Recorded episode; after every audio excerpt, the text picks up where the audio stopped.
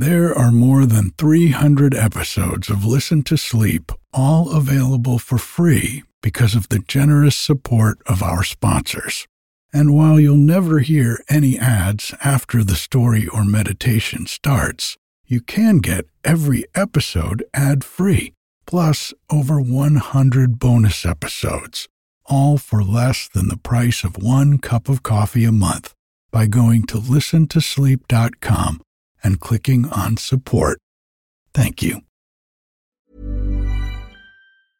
Normally, being a little extra might be a bit much, but not when it comes to healthcare. That's why United Healthcare's Health Protector Guard fixed indemnity insurance plans, underwritten by Golden Rule Insurance Company, supplement your primary plan so you manage out-of-pocket costs. Learn more at uh1.com. Quality sleep is essential for boosting energy, recovery, and well-being. So, take your sleep to the next level with Sleep Number. With a Sleep Number smart bed, you can individualize your comfort level and enjoy a better sleep night after night. JD Power ranks Sleep Number number 1 in customer satisfaction with mattresses purchased in-store. And now the Queen Sleep Number C4 smart bed is only $1,599, a saving of $300, only for a limited time. For JD Power 2023 award information, visit jdpower.com/awards. Only at Sleep Number stores or sleepnumber.com.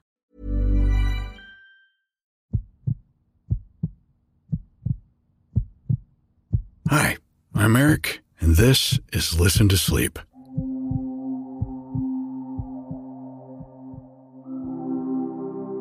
This past week, the podcast hit 10,000 downloads, and then, a few days later, 11,000. After just 4 months, you guys are listening to more episodes in a week than you were in a month last summer. And it makes me super happy to think that so many people are getting better sleep because of it. Since we started this trip together, I've tried a few different things to make the podcast better. And now I'm making a couple of little changes I want to let you know about. First, I've decided to end the premium subscription I was offering for extended episodes. It was difficult for people to have 2 separate feeds for the stories, and it just didn't feel like something I ultimately wanted to keep doing. It's looking like 2020 is going to be very busy for me with other work, and I want to be able to keep putting out a new episode every week. So I'll be releasing extended episodes of stories from past weeks on the weeks when I'm too busy to record a new story. These are the longer episodes that have nature sounds in the background, and I record the sounds myself. They keep going on for a while after the end of the story to help you stay asleep. I had been originally offering these ad-free with a premium subscription, but now they'll all be free, and sometimes they'll come with an ad. As far as advertising goes, I'm committed to only taking on sponsors that I really believe in and whose products I trust. You may hear more ads at the beginning of some episodes, including the extended ones, but that allows me to make all the episodes free and gives me an opportunity to tell you about cool sleep-related products I think you'll like while helping to cover the costs of making and distributing the podcast. The ads will only ever be at the beginning of the podcast, never in the middle or at the end, so that they don't disturb your sleep. By shopping with these advertisers, you'll be supporting the podcast, and please let them know you heard about them here. It's important to me to be transparent about all these things with you, so thanks for letting me fill you in on these changes. This week, it's the extended episode of The Nightingale and the Rose by Oscar Wilde, and it has the sound of crickets I recorded out in the driveway last summer in the background.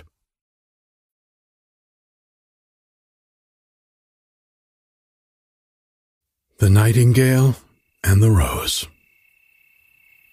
She said that she would dance with me if I brought her red roses, cried the young student.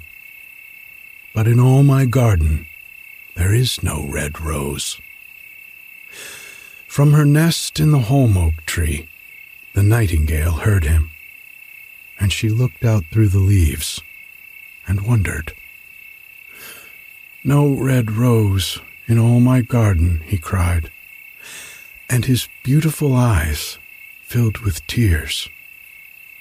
Ah, on what little things does happiness depend! I have read all that the wise men have written, and all the secrets of philosophy are mine. Yet, for want of a red rose, is my life made wretched. Here, at last, is a true lover, said the nightingale. Night after night I have sung of him, though I knew him not. Night after night have I told his story to the stars, and now I see him. His hair is dark as the hyacinth blossom, and his lips are red as the rose of his desire. But his passion has made his face like pale ivory, and sorrow has set her seal upon his brow.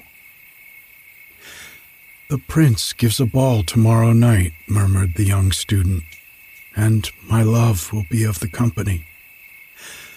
If I bring her a red rose, she will dance with me till dawn. If I bring her a red rose, I shall hold her in my arms, and she will lean her head upon my shoulder, and her hand will be clasped in mine. But there is no red rose in my garden, so I shall sit lonely, and she will pass me by. She will have no heed of me, and my heart will break. Here indeed is the true lover, said the nightingale. What I sing of, he suffers. What is joy to me, to him is pain. Surely love is a wonderful thing. It is more precious than emeralds, and dearer than fine opals. Pearls and pomegranates cannot buy it, nor is it set forth in the marketplace. It may not be purchased of the merchants, nor can it be weighed out in the balance for gold. The musicians will sit in their gallery, said the young student, and play upon their stringed instruments, and my love will dance to the sound of the harp and the violin. She will dance so lightly that her feet will not touch the floor, and the courtiers in their gay dresses will throng round her. But with me she will not dance, for I have no red rose to give her. And he flung himself down on the grass and buried his face in his hands and wept. Why is he weeping? Asked a little green lizard as he ran past him with his tail in the air. Why indeed, said a butterfly who was fluttering about after a sunbeam. Why indeed, whispered a daisy to his neighbor in a soft, low voice. He is weeping for a red rose, said the nightingale. For a red rose, they cried. How very ridiculous. And the little lizard, who was something of a cynic, laughed outright. But the nightingale understood the secret of the student's sorrow, and she sat silent in the oak tree and thought about the mystery of love. Suddenly, she spread her brown wings for flight and soared into the air. She passed through the grove like a shadow, and like a shadow, she sailed across the garden. In the center of the grass plot was standing a beautiful rose tree, and when she saw it, she flew over to it and lit upon a spray. Give me a red rose, she cried, and I will sing you my sweetest song. But the tree shook its head. My roses are white, it answered, as white as the foam of the sea, and whiter than the snow upon the mountain. But go to my brother, who grows round the old sundial, and perhaps he will give you what you want. So the nightingale flew over to the rose tree that was growing round the old sundial. "Give me a red rose," she cried, "and I will sing to you my sweetest song." But the tree shook its head. "My roses are yellow," it answered, "as yellow as the hair of the mermaiden who sits upon an amber throne, and yellower than the daffodil that blooms in the meadow before the mower comes with his scythe. But go to my brother, who grows beneath the student's window, and perhaps he will give you what you want." So the nightingale flew over to the rose tree that was growing beneath the student's window. "Give me a red rose," she cried, "and I will sing you my sweetest song." But the tree shook its head. "My roses are red," it answered, "as red as the feet of the dove, and redder than the great fans of coral that wave and wave in the ocean cavern. But the winter has chilled my veins, and the frost has nipped my buds, and the storm has broken my branches, and I shall have no roses at all this year. One red rose is all I want," cried the nightingale. "Only one red rose. Is there no way by which I can get it?" "There is a way," answered the tree, "but it is so terrible that I dare not tell it to you." "Tell it to me," said the nightingale. "I am not afraid." "If you want a red rose," said the tree, "you must build it out of music by moonlight, and stain it with your own heart's blood. You must sing to me with your breast against a thorn. All night long you must sing to me, and the thorn must pierce your heart, and your life blood must flow into my veins and become mine. Death is a great price to pay for a red rose," cried the nightingale, "and life is very dear to all. It is pleasant to sit in the green wood and to watch the sun in his chariot of gold and the moon in her chariot of pearl.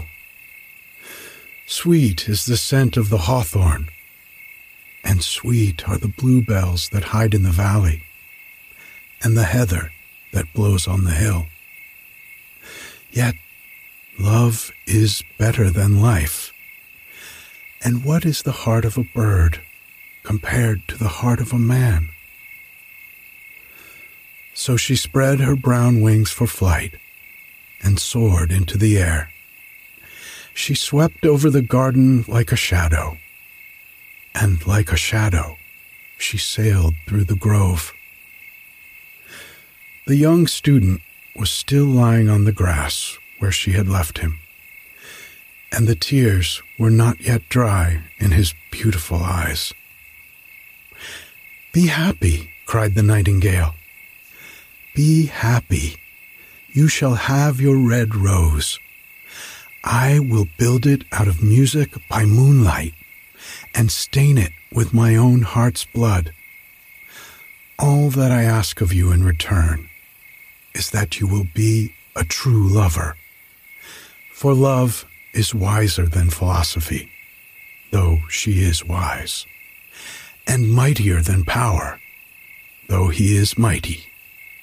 Flame-colored are his wings, and colored like a flame is his body.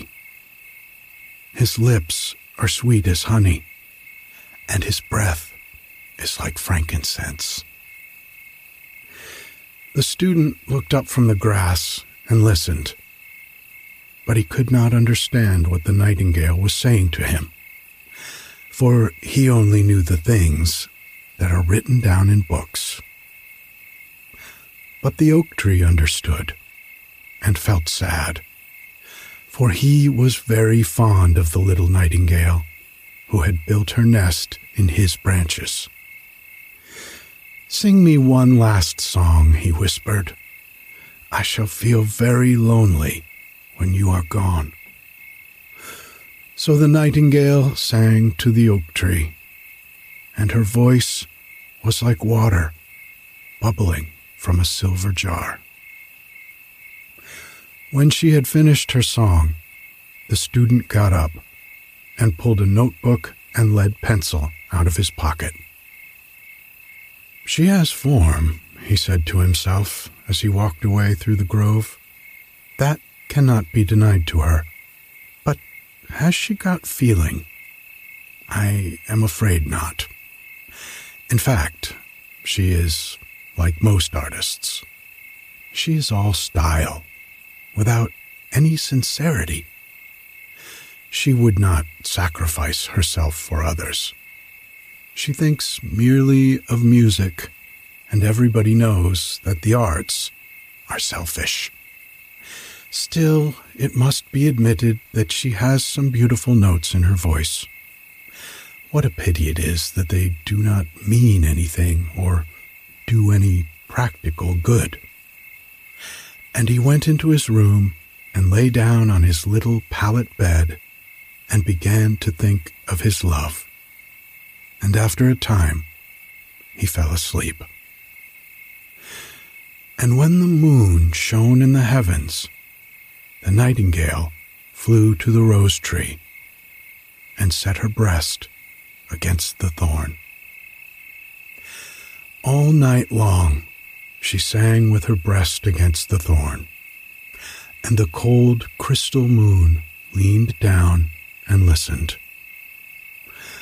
All night long she sang, and the thorn went deeper and deeper into her breast, and her life blood ebbed away from her. She sang of the birth of love in the heart of a boy and a girl, and on the topmost spray of the rose tree there blossomed a marvelous rose, petal following petal, as song followed song. Pale was it at first, as the mist that hangs over the river, pale as the feet of morning, and silver as the wings of the dawn. As the shadow of a rose in a mirror of silver, as the shadow of a rose in a water pool, so was the rose that blossomed on the topmost spray of the tree. But the tree cried to the nightingale to press closer against the thorn.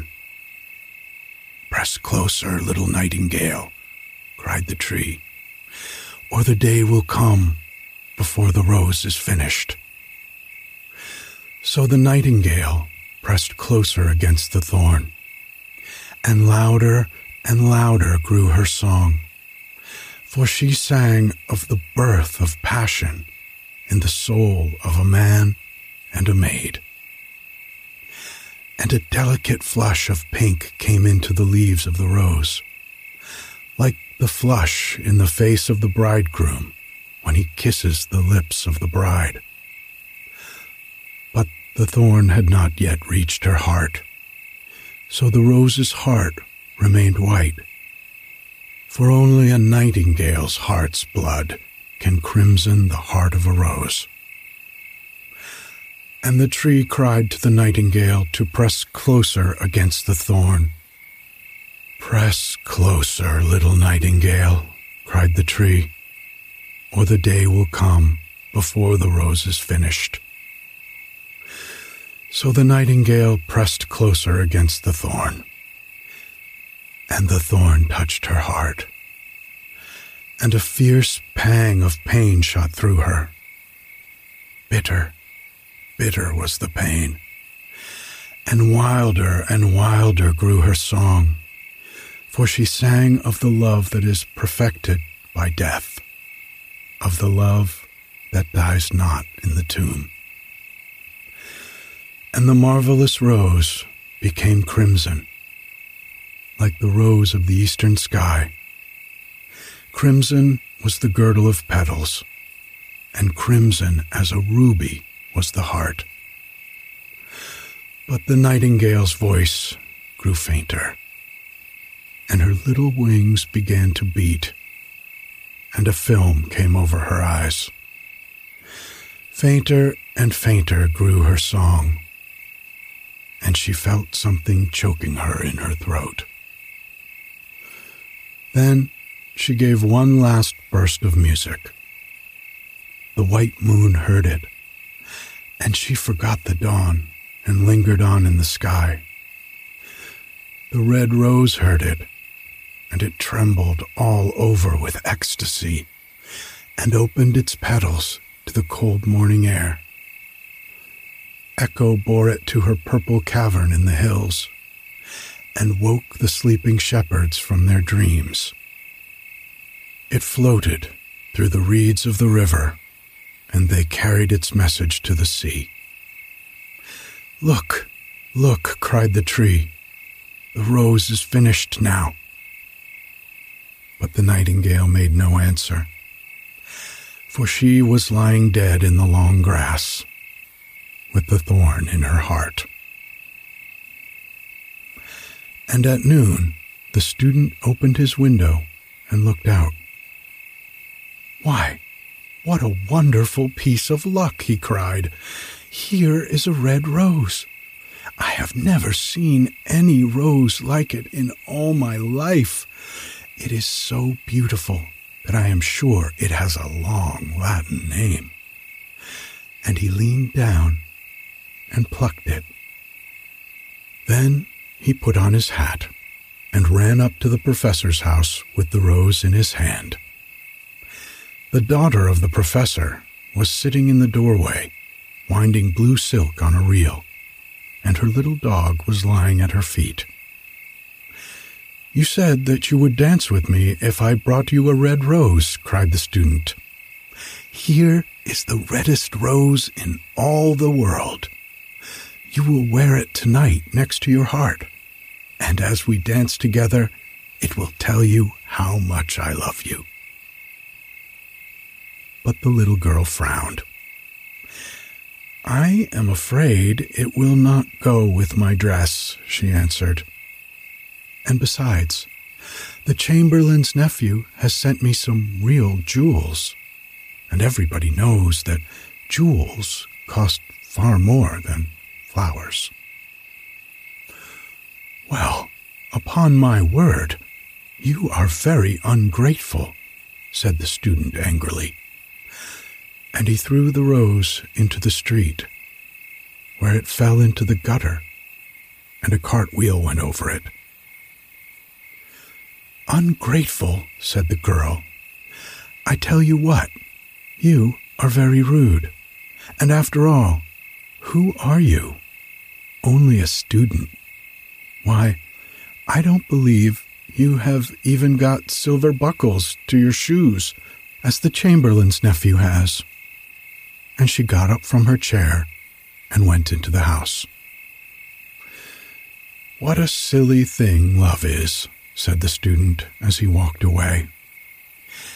"It is not half as useful as logic, for it does not prove anything, and it is always telling one of things that are not going to happen, and making one believe things that are not true. In fact, it is quite unpractical.